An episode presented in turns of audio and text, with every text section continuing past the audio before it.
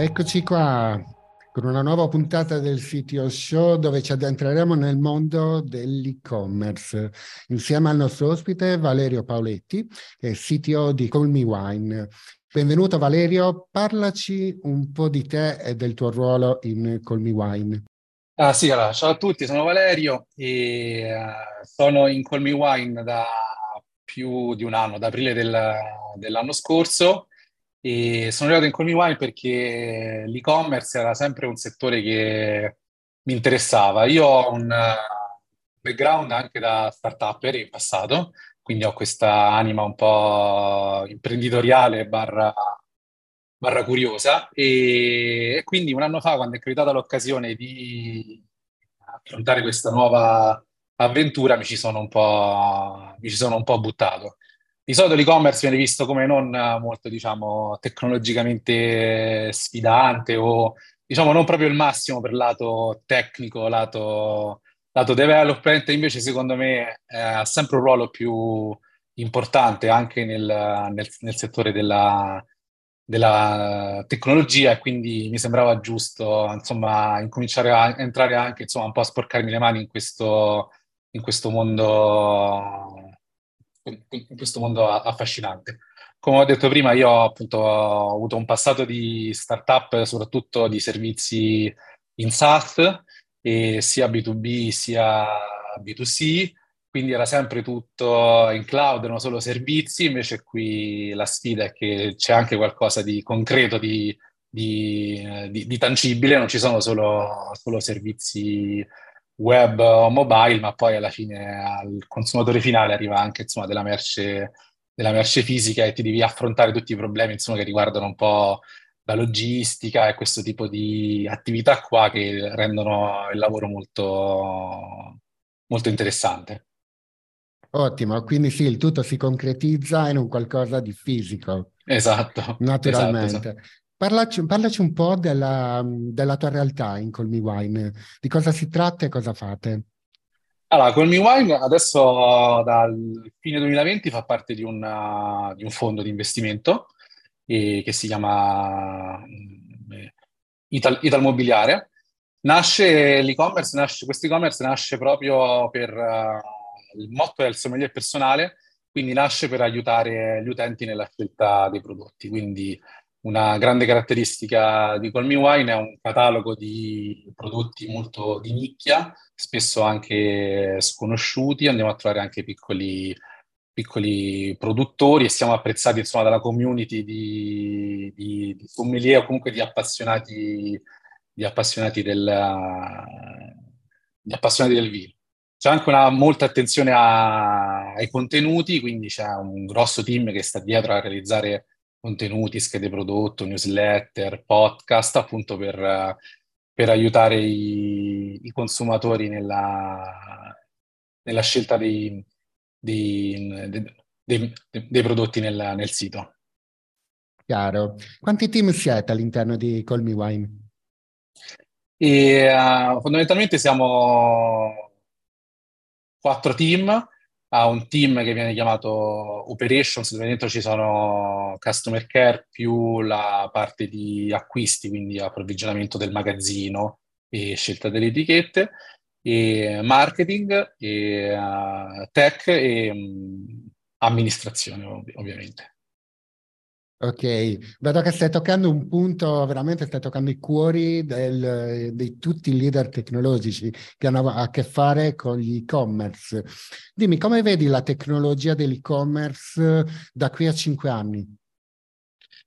Beh, allora adesso quello che, insomma, quello che sto un po' vedendo, insomma, lato diciamo grandi brand, vedo che piano piano tutti comunque, ormai l'e-commerce se lo sono fatti tutti, diciamo, i grandi brand, le grandi catene, questo tipo di, insomma, di, di grandi realtà già esistenti. E spesso hanno esternalizzato la realizzazione di questi, di questi e-commerce alle classiche aziende di consulenza o a piccole aziende focalizzate in quello. Adesso vedo che adesso stanno cominciando a internalizzare, nel senso che la tecnologia non era più diciamo ok, facciamo l'e-commerce perché dobbiamo essere comunque omnichannel o così via, ma sta diventando anche un po', un po' core, nel senso stanno stanno procedendo a internalizzare appunto lo sviluppo di questi e-commerce per farne proprio un, un, asset, uh, un, un asset aziendale. Poi invece lato invece al contrario vedo nascere startup di brand che partono e-commerce, ok? Quindi ideano un prodotto e la prima cosa che fanno invece di venderlo nelle solite catene oppure aprirsi un negozio fisico, la prima cosa che fanno è, è aprirsi, è aprirsi un e-commerce. Lì in queste aziende alcune volte fanno anche delle scelte tecnologiche, cioè di sviluppare l'e-commerce in-house perché fa parte appunto del, dell'asset tecnologico della startup, non solo il nuovo brand, il nuovo prodotto o, esatto, o il nuovo servizio, ma anche lo sviluppo dell'e-commerce comincia a diventare una cosa, una cosa più, più loro.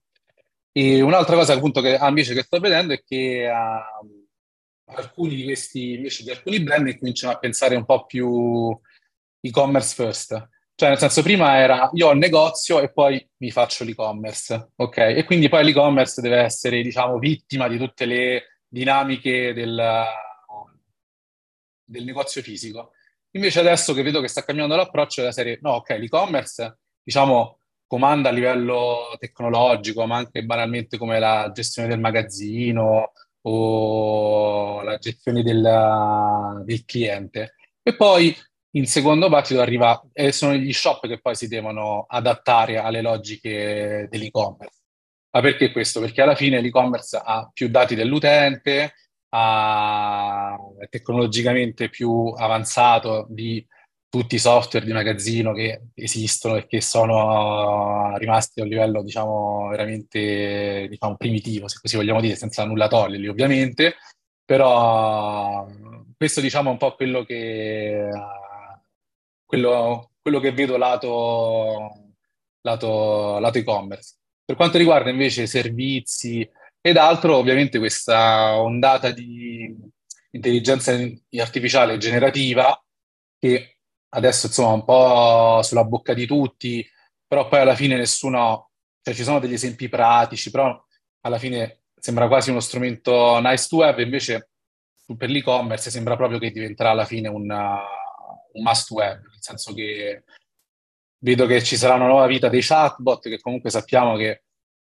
ci sono sempre un po' di difficoltà, insomma, perché stanno lì, perché ti tratta di consigliarti, vabbè, il tracking code o piccole cose, insomma, che stanno nelle, nelle, nelle, nelle domande più richieste, sempre un po', diciamo, fanno un po' le cose base. Invece sembra che questa nuova intelligenza artificiale generativa andrà di supporto. Proprio l'altro giorno Carrefour in Francia ha lanciato una, un chatbot che tu gli, gli, gli, chiedi una ricetta e lui automaticamente ti fa, ti fa il carrello. Io l'ho provato e non è quella esperienza frustrante che uno ha di solito con i chatbot che non, che non ti capiscono subito, nel senso devi dirgli sempre le parole precise, insomma devi andare sempre a toccare i tasti giusti per finire nel funnel, nel funnel, nel funnel giusto. Oltre che ovviamente nella creazione dei test, insomma, sappiamo benissimo, insomma, testi SEO comunque per aiutare comunque i content creator nella fase, diciamo, iniziale, almeno ti danno una buona base da cui iniziare e poi, insomma, partire per completare un po' quelli che sono tutti i testi che possono essere blog post, ma anche schede prodotto o anche, insomma, le, le, le, le, le newsletter, le newsletter.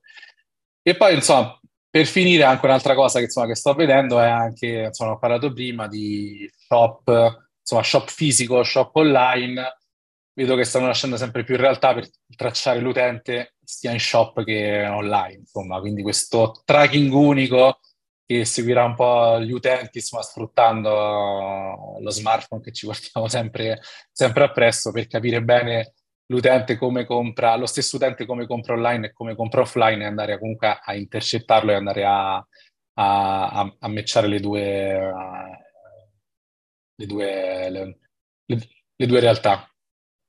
Benissimo, quindi abbiamo da una parte una maggiorazione della profilazione utente che può rendere l'esperienza utente molto migliore Dall'altra abbiamo la, l'intelligenza artificiale generativa che sta aiutando, aiuterà comunque tantissimo il mondo dell'e-commerce e dall'altro lato ancora abbiamo un'inversione di pensiero dove come dicevi prima, se prima si partiva dallo shop fisico e poi si pensava all- all'online, portandosi dietro ovviamente tutti i problemi che si porta dietro uno shop fisico, ad oggi invece c'è questa inversione di pensiero dove quantomeno si pensa di pari passo, quindi all'online tanto quanto a quello fisico.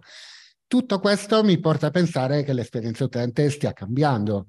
Quindi, eh, secondo te, eh, come credi che la tecnologia aiuterà il modo di fare shopping online? Sì, allora, penso che adesso praticamente che succede? Che un po' tutto il, il, marketing, diciamo, tradizionale adesso è molto, diciamo, consolidato, no? Uno vede la pubblicità, poi va al, negozio, vede quel packaging particolare, vede la, quella posizione di quel prodotto in quel momento, in quel posto, e diciamo che il consumatore si fa un po' guidare. Online c'era un po' questo mito del consumatore critico, no? consumatore online quello è sempre un po' più, un po' più attento, un po' più attento ai dettagli, che insomma va, più, va su più siti perché ovviamente è più facile come, piuttosto che andare in negozi diversi, insomma, e così via. Quindi quello che, insomma, quello che sto vedendo è che il, il tracciamento, insomma, diventerà è sempre più importante. Cioè, lo sappiamo da anni che comunque il tracking e tutto questo tipo di, di reportistica sull'utente eh, è molto importante, ma adesso sta diventando molto più importante perché gli utenti, insomma, si fanno sempre più, più guidare, c'è sempre più la ricerca della, dell'acquisto, dell'acquisto d'impulso. D'altro lato, noi lato, lato tecnico ci dobbiamo un po' scontrare con che sono, quelle che sono un po' tutte le norme di GDPR, un po' tutti i blocchi che stanno mettendo le piattaforme, ovviamente lato, lato anche insomma iPhone come, come, come, come, ben sappiamo e tecnologicamente ci stiamo tutti attrezzando per ragionare un po' più diciamo server side invece che client side in modo di andare a salvare tutte queste, uh, queste informazioni importanti anche lo stesse diciamo società che vendono fondamentalmente advertising si stanno muovendo sotto questo questo aspetto qua in modo da poter guidare il più possibile, il più possibile l'utente nella, nella, nell'acquisto. Assolutamente, ti posso, posso, confermare ciò che hai detto, in quanto in, in Accelerant abbiamo avuto del, um, diversi clienti che hanno avuto più o meno le stesse problematiche che hai detto tu, sia per la privacy del, della Apple che privacy lato Google, tracciamento dati, cookie e quant'altro eh, abbiamo aiutato loro appunto a trovare una strategia più back-end side eh, che potesse permettere loro appunto di tracciare quantomeno i dati importanti salienti della profilazione utente. Benissimo, ma ora addentriamoci un po' più nello specifico di Call Me Wine. Ho letto che utilizzate Shopify, giusto? Sì, sì, sì. Ok, sì, dimmi perché Shopify e non una qualsiasi altra piattaforma? Sì, allora, a proposito di essere, mh, diciamo, essere proprio sinceri, attualmente non siamo ancora con tutti gli store su, su Shopify, ma stiamo facendo un, uh, un replatforming. Abbiamo avuto la fortuna, e questo è anche un po', diciamo, è stato guidato anche un po' del mio approccio un po' da startup, di poter fare un MVP, ok? Siamo un'azienda che esiste ormai dal 2010, quindi in realtà che ha molta, molta storia, però per fare questo replatforming siamo partiti da, appunto da un MVP in UK. Cioè, nel senso, abbiamo detto, ok, diamo una nuova architettura per Call Me Wine e piuttosto che fare un, uh, un salto nel buio, facciamo prima un piccolo prodotto e, molto simile all'e-commerce esistente, magari con, con meno feature, andiamo a, a testare una nuova, una nuova architettura e abbiamo approfittato di questo del lancio di un nuovo il nuovo canale estero in, uh, in, in, UK, che era anche molto particolare perché aveva un'azienda sua, un magazzino suo, insomma dinamiche molto vicine al, alla, all'esperienza italiana ma replicate in uh, UK. Quindi approfittando appunto di questo di questa possibilità si è andato un po' a pensare come innovare tecnologicamente, uh, tecnologicamente col Mi Wine.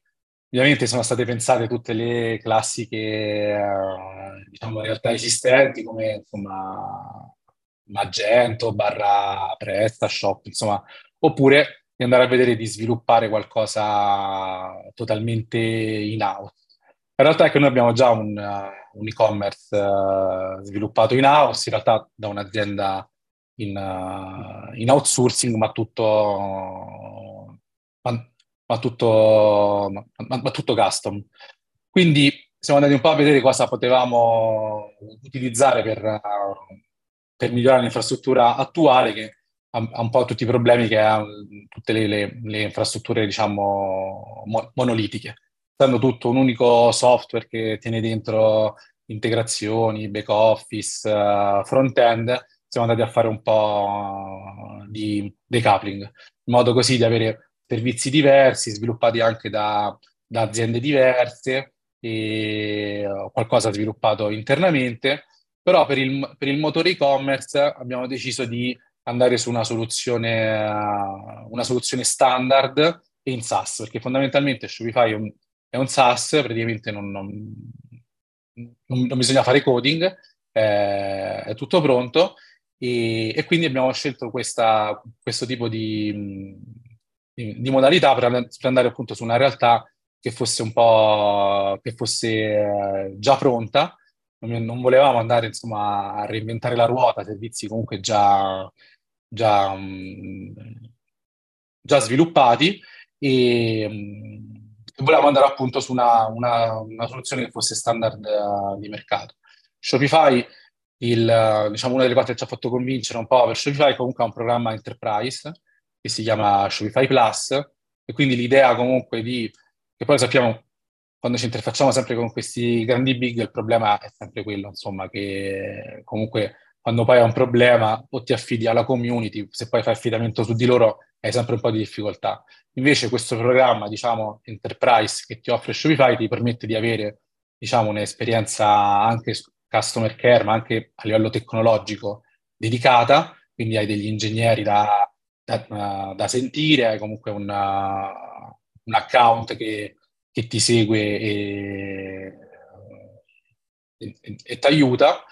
E, ed inoltre, vabbè, eh, un altro, diciamo, un'altra cosa che diciamo, ci ha fatto scegliere questo tipo di, di modalità qua, vabbè, ovviamente la, la scalabilità, perché l'e-commerce, almeno i nostri e-commerce, il nostro e-commerce è comunque stagionale, barra dipende molto dall'offerta del weekend, o questo tipo di, di attività qua e molto del traffico si concentra anche sulla parte, diciamo, finale dell'anno, quindi Black Friday e Natale, insomma, contribuiscono in modo importante, insomma, nel, nel traffico e nel fatturato della, dell'azienda, così come molti, come molti e-commerce. Quindi una soluzione così standard ci aiuta anche in quello, insomma, perché comunque alla fine col MiWine ha un team uh, di developer uh, piccolo e quindi ho dovuto fare anche, sono state dovute fare anche delle scelte su come formare questo, questo team piccolo. Quindi anche la scelta, insomma, di non di, di demandare una parte dello sviluppo a un fornitore terzo che potesse essere quindi un, una società in outsourcing o un servizio, abbiamo più risposto per, una, per, per, per un servizio. L'altra cosa, insomma, che anche mi piace della, dell'andare, diciamo, a utilizzare un, un servizio in SaaS per questo tipo di attività qua, è che comunque loro, a parte che ti fanno le cose base, ti fanno anche l'innovazione tecnologica. Nel senso, ovviamente, essendo aziende nel mercato, non è che possono stare là ferme. Hanno molta competizione e quindi sono molto spinte ad innovare ed a lanciare nuovi servizi e, e questo pure ho visto la roadmap uh, di Shopify, mi è piaciuta tantissimo.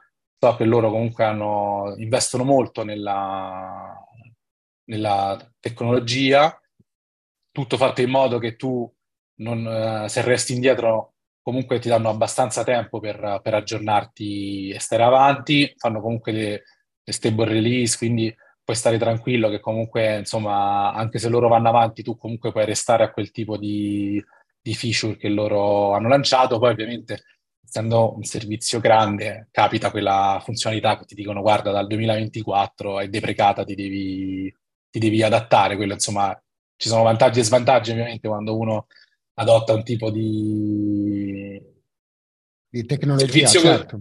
di, di, di servizio così, esatto, di servizio così, per esempio, viene da ridere che io ho fatto una, tempo fa ho fatto una startup eh, basata su Alexa e Google Home, no?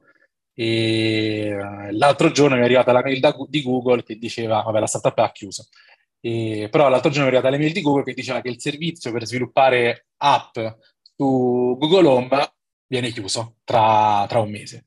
Quindi diciamo, sappiamo che quando ci affidiamo a, a, questi big c'è questo rischio che loro comunque a un certo punto si alzino la mattina e quel tipo di servizio là di chiuderlo.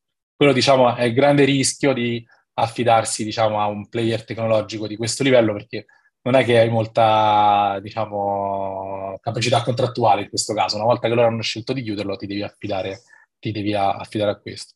D'altro canto, questo tipo di problemi comunque alla fine succedono anche con altro tipo di esperienze, comunque fornitori che chiudono, fornitori che, che falliscono, io ne ho, ne ho, sentite, quindi insomma, nel senso comunque quando uno si affida esternamente, questo tipo di, di possibilità possono, possono, possono accadere. Assolutamente sì. Prima mi hai citato il termine della scalabilità. Questo mi ha fatto sorridere perché fino a qualche anno fa per il commerce eh, classici, ti parlo di commerce sviluppati ad esempio con Magento piuttosto che con PrestaShop o con altri, cosa si faceva? Tendenzialmente nel panorama italiano si tendeva a prendere il buon vecchio ferro, ovvero il serverone potentissimo che potesse eh, ricevere anche dei picchi molto consistenti e lo si metteva online praticamente per tutto l'anno decretando ovviamente delle spese anche parecchio onerose a carico, dei, a carico delle aziende che tiravano su l'e-commerce. Attualmente con il serverless si sta un attimino cambiando proprio il paradigma, perché grazie al serverless si riesce poi a concentrare anche i costi, a, intanto ad avere un'ottimizzazione dei costi, ma si riesce comunque ad avere la, scalabil- la scalabilità giusta e ideale per tutto il traffico ondeggiante ovviamente durante l'arco dell'anno. E, e questo mi fa pensare, eh, ma eh, il, diciamo, le sfide tecnologiche che hai dovuto affrontare, le più salienti, quali sono state e come le hai affrontate? Allora sì, questa, diciamo che la sfida tecnologica più importante è stata comunque migrare questo monolite comunque esistente da, da molto tempo, molto integrato ovviamente con, con tutto, con uh, la logistica, col tool di marketing automation, con l'amministrazione che comunque è una cosa non banale perché comunque noi facendo centinaia di migliaia di ordini, comunque nel senso anche integrarsi con l'amministrazione non è una cosa non, non, non, non banale per, una, per un e-commerce e, e anche andare un po' ad aggiungere tutti quelli, quei servizi che erano stati fatti o automatismi che erano stati inseriti, inseriti nella, negli anni. Diciamo che alla fine, sì, cioè alla fine di questa, diciamo, adesso stiamo ultimando proprio questo, questo replatforming, diciamo, quello che mi porto, diciamo, tesoro da, da, da, da questa esperienza su cui continueremo, su cui continueremo a, a lavorare, che alla fine è uscito anche un po' di notizie questi giorni, insomma, su, utilizzare uh, monoliti, queste cose qua. È uscito un articolo di Amazon che aveva creato molto... Oh, molto, lo scalpore, del 90% molto scalpore. Del... Esatto, sì, sì, sì. molto scalpore. C'è da dire che in realtà alla fine il monolite non funziona così male, nel senso che comunque adesso abbiamo talmente tanta potenza di calcolo offertaci da, dai cloud, che alla fine non è un, un grosso problema cioè, fai container, insomma, fai il bilanciamento e quindi alla fine in qualche modo te lo capi e comunque funziona bene. Ok, nel senso in qualche modo te la, te la cavi. Però il vantaggio che, insomma, che sto vedendo da un tipo di architettura, diciamo, facendo proprio il principio era separare un po' i servizi, no? Perché così ti permette di parallelizzare. Quindi, per assurdo, insomma, noi abbiamo tantissimi team di fornitori come i stessi developer che lavorano parallelamente a, a task diversi e uh, senza andarsi a scontrare sul, sull'imbuto della, dell'applicazione singola. Ovviamente quando tu hai un'unica applicazione che, uh, che fa tutto, poi devi fare le cose step by step. Invece così si può lavorare tutti, si può lavorare tutti par- parallelamente. L'unica cosa che attualmente è unica è la parte di, di Shopify, ma quella è già sviluppata da un'azienda terza con centinaia, non so quanti developer hanno Shopify, è già pronta, c'è tutta la documentazione, è già tutto lì, quindi nel momento in cui tu devi andare a partire un nuovo progetto, dici guarda, la documentazione è quella, devi rimanere un po' in quegli standard, in, in quegli standard lì e devi andare avanti, devi andare avanti così. Quindi il vantaggio che ho visto è che quindi potendo separare uno riesce anche un po' ad andare più, più veloce sul fare, sul fare alcuni progetti, se no ogni progetto comunque è dipendente dal backlog, ok? Poi cosa va a finire? Che le cose nel backlog che vanno a finire sotto sono sempre quelle meno business, che però comunque sono molto importanti dal punto di vista dell'azienda, perché ci sono ovviamente attività di sicurezza, attività di qualità del codice, attività sul test, attività comunque anche di refactoring del codice stesso, che poi alla fine quando hai un unico progetto finiscono sempre in basso, nella... oppure finisci sempre che devi un po' contrattare dicendo ok adesso ti faccio questa funzionalità business, però poi mi devi lasciare qualche giorno per sistemare questa, questo, questo, tipo di, di, fun- di, di, funzionalità qui. Invece così avendo servizi separati, avendo possibilità di lavorare par- parallelamente, uno riesce un po' più a focalizzarsi anche sulla qualità del codice, non solo su sulle attività, sulla, sulle attività, attività business. Certo, certo. Ma parlaci un po' del tuo team, eh, Valerio. Sì, allora, sì, il mio team è alla fine piccolissimo perché sono tre persone, ok? Quindi siamo in tre, però l'azienda comunque è, è grandina perché come ho detto comunque facciamo, facciamo decine di migliaia di, di ordini, abbiamo tantissimi, tantissimi clienti, abbiamo un uh, reparto marketing che ovviamente uh, è sempre attivo su creare nuovi tipi di promo. Eh, c'è sempre un po' la sensazione che comunque l'e-commerce sia facile, quindi dice, vabbè, c'è la promo, insomma, finisce un po' lì, la gente acquista le cose, invece in realtà è un po' una cosa creativa continua, anche eh, di integrazioni con con, uh, con, con, nuovi servizi, nuove realtà che si approcciano comunque all'e-commerce, quindi c'è tanto lavoro, c'è tanto lavoro da fare. Quindi insomma, avevo la possibilità di creare questo piccolo team, alla fine ho optato per, uh, diciamo, avevo un budget, alla fine ho optato per prendere tre, tre, figure, tre figure senior, dove praticamente ognuna è, diciamo, owner di una parte del, del progetto. Una, una figura si occupa del front-end, una figura si occupa del, del backend e delle, delle, delle API, un'altra figura si occupa di middleware, integrazioni e tutto questo, tutto questo, mondo, tutto questo mondo qua. Ovviamente però, essendo comunque il team, il team piccolo, comunque ho cercato comunque di fare in modo che potessero un po' coprirsi a vicenda, perché ovviamente insomma può capitare che non ci siano tutti contemporaneamente, quindi la, la, lo sviluppatore back-end anche, ogni tanto sviluppa anche sul, sul front-end per, per, insomma, per tenersi aggiornato sul, sul progetto, ovviamente la, lo sviluppatore che si occupa di integrazioni sa mettere mano ovviamente anche alla parte, alla parte, alla parte API. Avendo un team così piccolo, ovviamente utilizziamo molto fornitori, quindi abbiamo optato per uh, esternalizzare un certo tipo di, di attività. Ovviamente è un'attività che esternalizziamo sempre, anche se c'è una persona dedicata comunque a un mondo molto integrato, quello di un e-commerce, quindi tutta la parte di integrazioni con i vari, insomma, con la logistica, marketing automation, questo tipo di, di di esperienze qua e poi lo sviluppo, lo sviluppo dell'app mobile, perché ovviamente non avendo nessuno, nessuno, nessuno internamente, anche quella parte lì l'abbiamo, l'abbiamo esternalizzata, però anche lì il vantaggio comunque utilizzando una soluzione in SaaS, comunque alla fine, nel senso, i fornitori sono, in tutti i casi comunque sono autonomi, nel senso che la documentazione di di Shopify è lì, io li assisto un po' anche nelle scelte da fare, perché comunque la documentazione è ampia e alcune funzionalità si possono fare in un modo o nell'altro.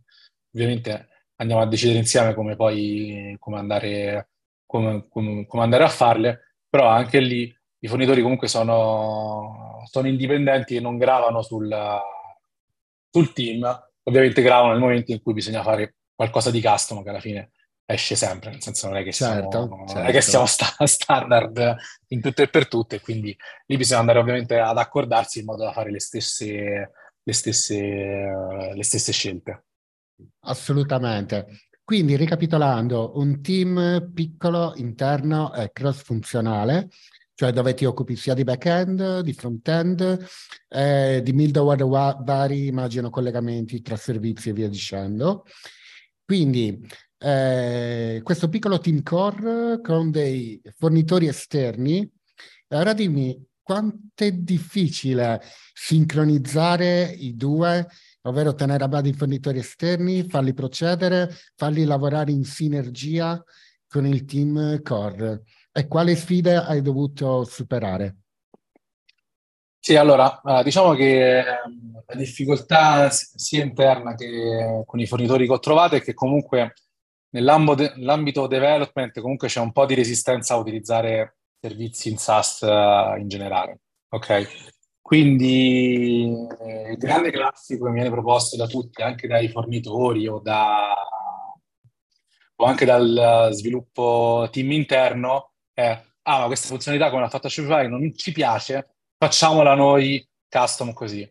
E io devo sempre cercare di dire no, cioè sforziamoci un po' di più per utilizzare la funzionalità standard, ma non andiamo a fare noi funzionalità custom che poi vanno mantenute, comunque serve un sacco di tempo per farle, vanno testate, cioè nel senso richiede un sacco di... reinventare la ruota in pratica. Esatto, esatto, esatto. E questa cosa, devo dire che questo atteggiamento io lo ritrovo sia nei fornitori che nel, nel, nel team interno. Invece questa cosa che comunque ci siano un po' dei punti fissi, a me come CTO mi piace, cioè nel senso, almeno lì io sono sicuro che è così e quindi loro si devono un po', un po adattare e mi permette insomma di, di, fare in modo che non escano troppo dal, dal tragitto. Ovviamente con tutti i fornitori facciamo weekly dove loro mi aggiornano su tutto, però ovviamente io sono uno e non posso seguire 10 progetti al 100%.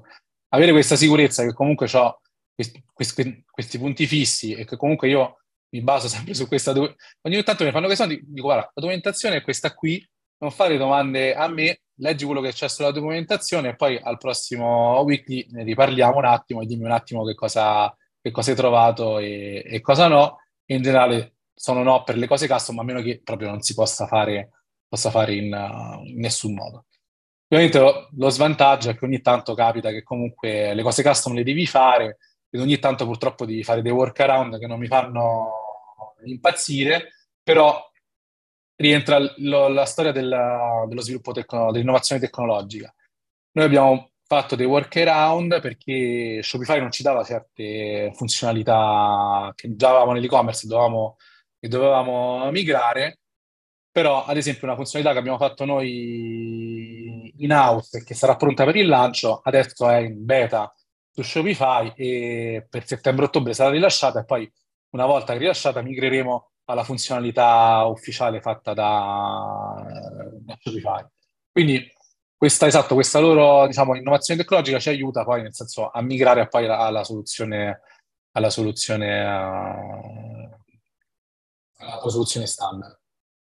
Perfetto, perfetto. Questo mi fa pensare, eh, tornando sempre al tuo team tecnologico, immagino avrai dei canoni, degli standard eh, per scegliere appunto le persone adatte al tuo team. Quali sono questi canoni e questi standard? Sì, allora, ehm, so che molti diciamo, fanno fare questi, questi test di codice, diciamo, primordiale, proprio, nel senso anche spesso di, di logica, questo tipo di, di, attività qua. Io invece, vabbè, a parte la, insomma, il classico colloquio, insomma, che uno fa per scoprire un po' la storia del, di, di, ogni persona, per quanto se ne possa fare alla fine per un'ora di, di colloquio. Io invece mi interessa molto sapere le, le persone come utilizzano un determinato framework, ok? Perché in realtà spesso vedo che molti developer utilizzano il framework tanto per usarlo, invece un developer che ha una piena consapevolezza del, del framework e quindi conosce esattamente come utilizzarlo, cioè i framework sono molto potenti perché sono sviluppati da una community di, di developer, quindi tante persone si sono met- dovute mettere d'accordo per uh, realizzare quella, quel tipo di framework là. E hanno pensato alcune cose non perché insomma si sono alzati la mattina, ma sono frutto di una decisione uh, comunitaria. Quindi il fatto che comunque un developer non utilizzi quel tipo di funzionalità lì, nonostante siano pronte, nonostante è risaputo che siano più performanti o siano migliori a livello di usabilità del codice, a livello di, di, di design pattern, a me fa un, fa un, po' strano. Quindi quello che vado insomma un po' a vedere se, diciamo comunque, se la mia selezione è, comunque era stato esplicito che comunque avremmo utilizzato un determinato framework che sia front-end, che sia, diciamo, back-end, vado a vedere un po' qual è la conoscenza e, e se utilizza le, quelle funzionalità, diciamo, con, con, con, con, criterio. E poi, insomma, la, la cosa invece un po', po', umana, invece che vado a cercare nei, nei developer, che siano un po', un po' pignoli, nel senso che siano molto attenti al dettaglio, che poi alla fine lo so che poi mi porto in casa questi developer che devo stare sempre appresso che vogliono fare la cosa migliore e ci mettono un sacco di tempo, quindi devo stare sempre un po' a dirgli no, adesso questa cosa facciamola un po', diciamo, un po' più smart, ecco. Un po' più smart, un po' più veloce, poi ti assicuro che ci torniamo e la facciamo, la, la facciamo meglio in un secondo momento quando magari abbiamo più informazioni o quando veramente... Perché sai, alcune volte io quello che faccio è che vedo che mi arrivano delle funzionalità business che magari non sono neanche state pensate tanto bene lato business, no? Ok? Cioè, nel senso, non, non, non l'hanno verificato, non hanno verificato che siano effettivamente utili per, uh, per l'azienda. Quindi alcune volte mi sembra un po' uno spreco dedicargli tanto tempo a livello di development quando so che poi magari la funzionalità verrà, non verrà più utilizzata, non verrà più, più spinta lato marketing, insomma, morirà un po'. Ok, quindi magari noi ci dedichiamo tanto tempo, però poi alla fine questa funzionalità è nuova e semplicemente va un attimino provata. Quindi mi piace avere questo approccio anche nel, nello sviluppo. Poi nel momento che ovviamente questa funzionalità sarà, diciamo, core per l'azienda, allora poi andremo a fare, diciamo, in, in maniera migliore anche dal punto di vista, diciamo, di, di, di coding. Perché ovviamente i developer partono sempre da farla meglio lato, lato coding, però alcune volte secondo me c'è questa cosa business che secondo me non ne vale tanto non ne la vale, candela. Non, esatto, non ne vale tanto la candela. Cioè, se tipo penso alla funzionalità tipo la funzionalità della wishlist, quella lì, cioè è ovvio che quella è una funzionalità core, quindi la facciamo bene, ok? Perché hai visto un e-commerce senza, senza wishlist? No, certo, certo. ovviamente quella lì la fai bene e tutto quanto.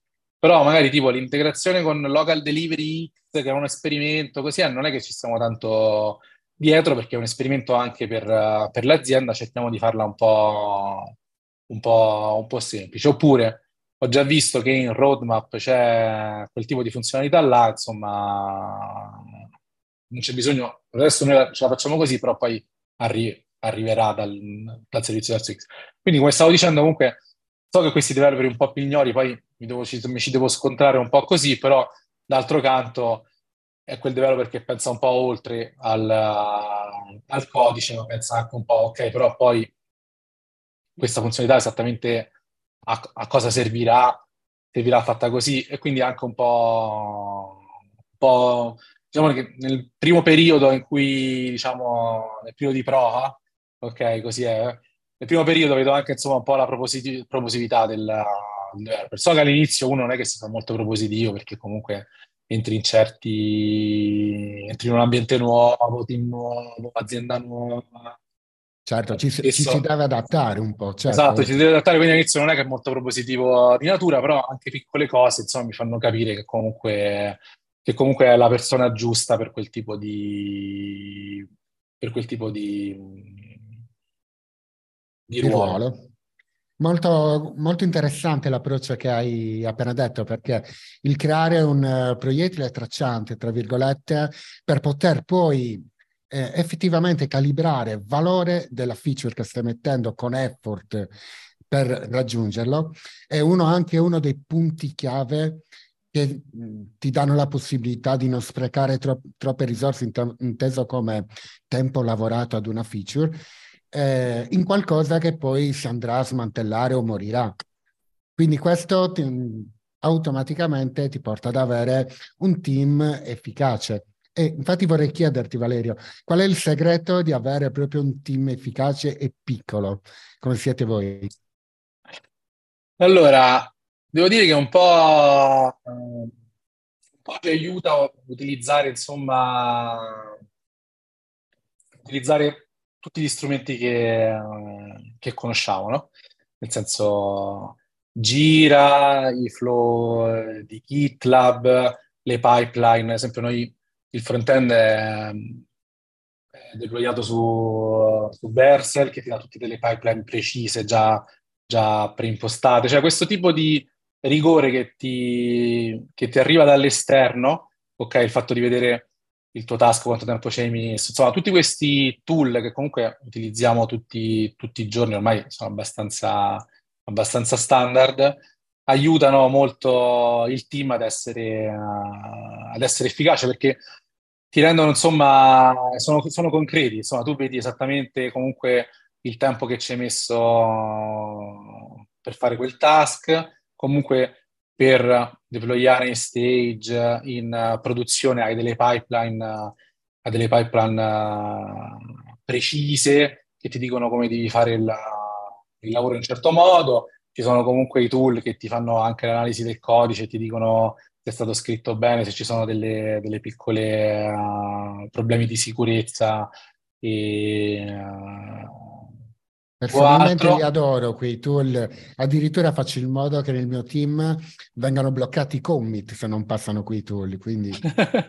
esatto, tutte queste tipo, tutti questi rigori, diciamo, esterni aiutano un po', secondo me, a essere il team un po' più, un po' più efficace in, in generale. Anche tutto l'utilizzo di tutti questi servizi uh, in cloud, no?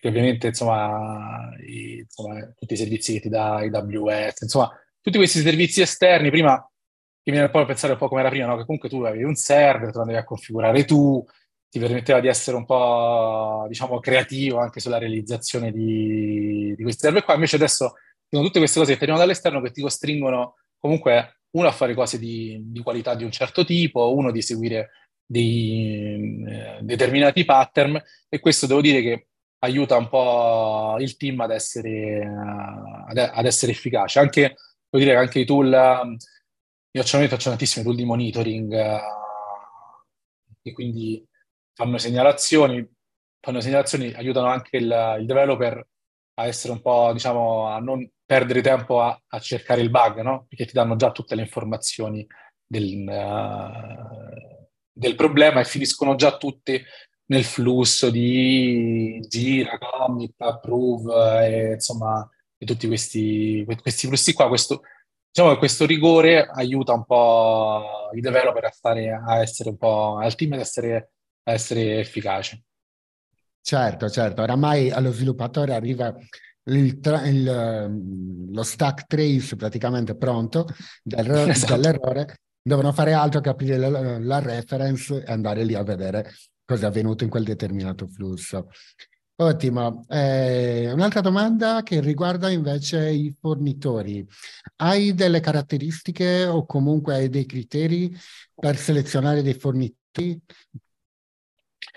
Sì, no, beh, allora, mh, eh, le caratteristiche insomma, che per andare a prendere i fornitori, vabbè, per me è molto importante la, la reputazione, nel senso anche quando ho un fornitore nuovo, comunque vado a cercare qualcuno che abbia, ci abbia già, ci abbia già lavorato. Per fortuna, diciamo, fare community, networking mi aiuta anche sotto questo, questo aspetto qua. Una parte del tempo che investo come, come CTO, insomma, non perché fa piacere, però comunque partecipare a aperitivi, andare a eventi di formazione di vario tipo, mi aiuta comunque ad avere un po' un networking anche poi che mi serve anche in questo tipo di, di attività qua, quindi anche nella scelta del, del fornitore. Per la reputazione è molto importante avere qualcuno che ci abbia già, ci abbia già lavorato.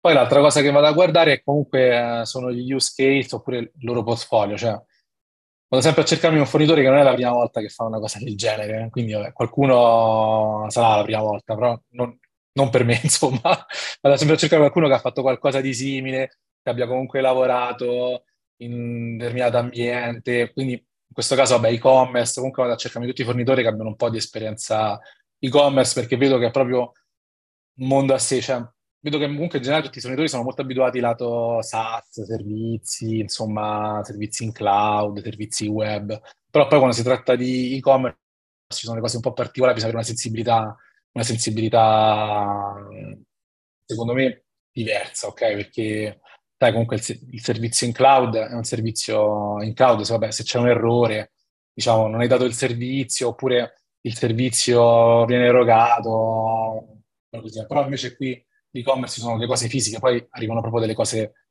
dei prodotti fisici a casa delle persone, quindi ci sono flussi diversi e attenzioni, attenzioni di, diverse, anche come anche flussi di marketing uh, diversi, molto basati, cioè magari ci sono flussi di marketing basati anche su un solo prodotto, invece di solito in un SaaS è basato sul servizio in generale, quindi noi magari potremmo avere so, mille flussi di marketing diversi perché sono su mille di prodotti prodotti diversi.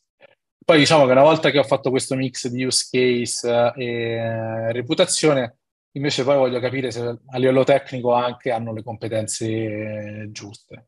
Cioè se vedo che comunque, insomma, faccio anche delle, delle domande Faccio anche domande per capire se veramente loro conoscono di quello di cui stiamo parlando, semplicemente si sono venduti, sono venduti molto bene oppure li faccio parlare per capire insomma se loro veramente hanno un po' di esperienza tecnica sotto quella, quella, quell'aspetto là oppure no.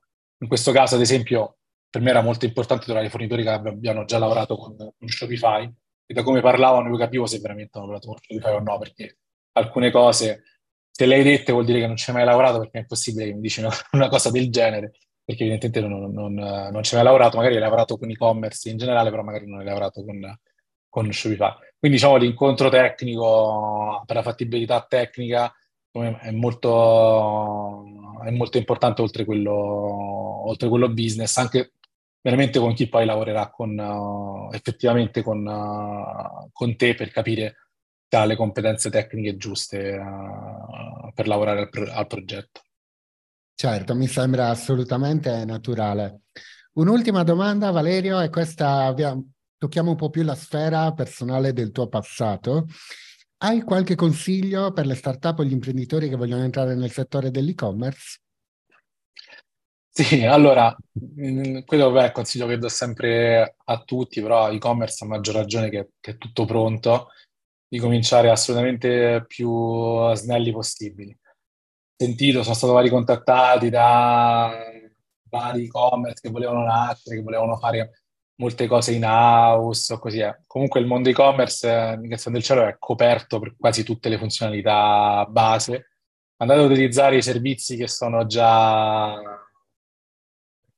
già esistenti e non andate insomma a reinventare la, la ruota perché, non, perché all'inizio, non, all'inizio non serve non serve uh, assolutamente. Secondo il concetto dell'MVP è molto importante in generale per qualsiasi tipo di, sia di nuova attività che anche di feature uh, in, in, azienda. Cioè, cominciate sempre con uh, poco, ma ha fa- fatto bene, e, e, poi andate ad aggiungere le varie, le, varie, le varie funzionalità.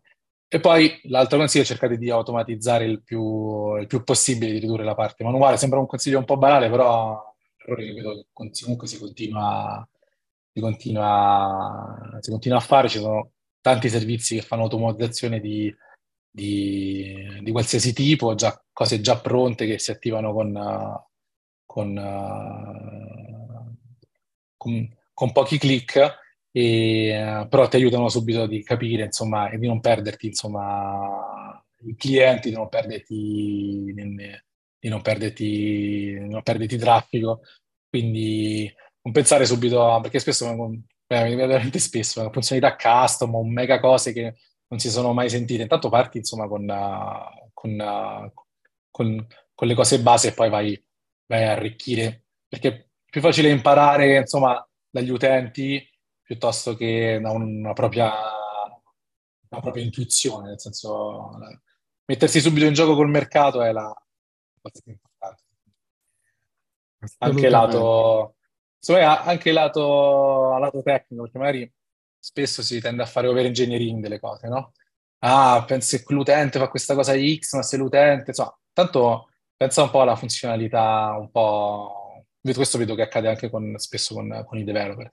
Ah, ma se l'utente ha quella cosa nel carrello Y, ma tanto pensa a fare insomma la funzionalità un po', un po' base. Poi quel caso che è assolutamente senso perché magari lo sappiamo, è risaputo che comunque eh, ci sono alcuni, alcuni, utenti che fanno, che so, cose particolari rispetto ad altri, però diciamo che il, il buon 70% segue insomma i flussi, i flussi, i flussi standard, non andiamo a fare un engineering di una, di una, di una funzionalità se non sappiamo neanche se, se poi alla fine funziona oppure no, magari non funziona, se va bene per il nostro, per il nostro, per, per, per, la, il nostro business che poi fondamentalmente, fondamentalmente è quello, una cosa che, una cosa che funziona su un'azienda X non è detto che funziona, che funziona su, su di te. Concordo assolutamente. I clienti solitamente tendono a dare i migliori feedback possibili all'interno del, dell'applicazione. Mi viene in mente un, um, un vecchio modus operandi che c'era attorno al 2016 che è proprio il circuito di feedback di ritorno che nacque nella Silicon Valley, dove per ogni app che veniva tirata fuori mettevano praticamente in una stanza 50 utenti e chiedevano loro di utilizzarla per poter dare dei feedback. Ad oggi ovviamente abbiamo superato quel tipo di scalino ed è assolutamente normale che si tenda a mm, consigliare eh, anche la messa subito, diciamo, l'entrata sul mercato proprio per avere dei feedback reali che aiutino anche a indirizzare il traguardo da raggiungere e gli obiettivi da seguire. Perfetto Valerio, io ti ringrazio tantissimo, grazie per essere stato qui con noi e aver raccontato la tua storia.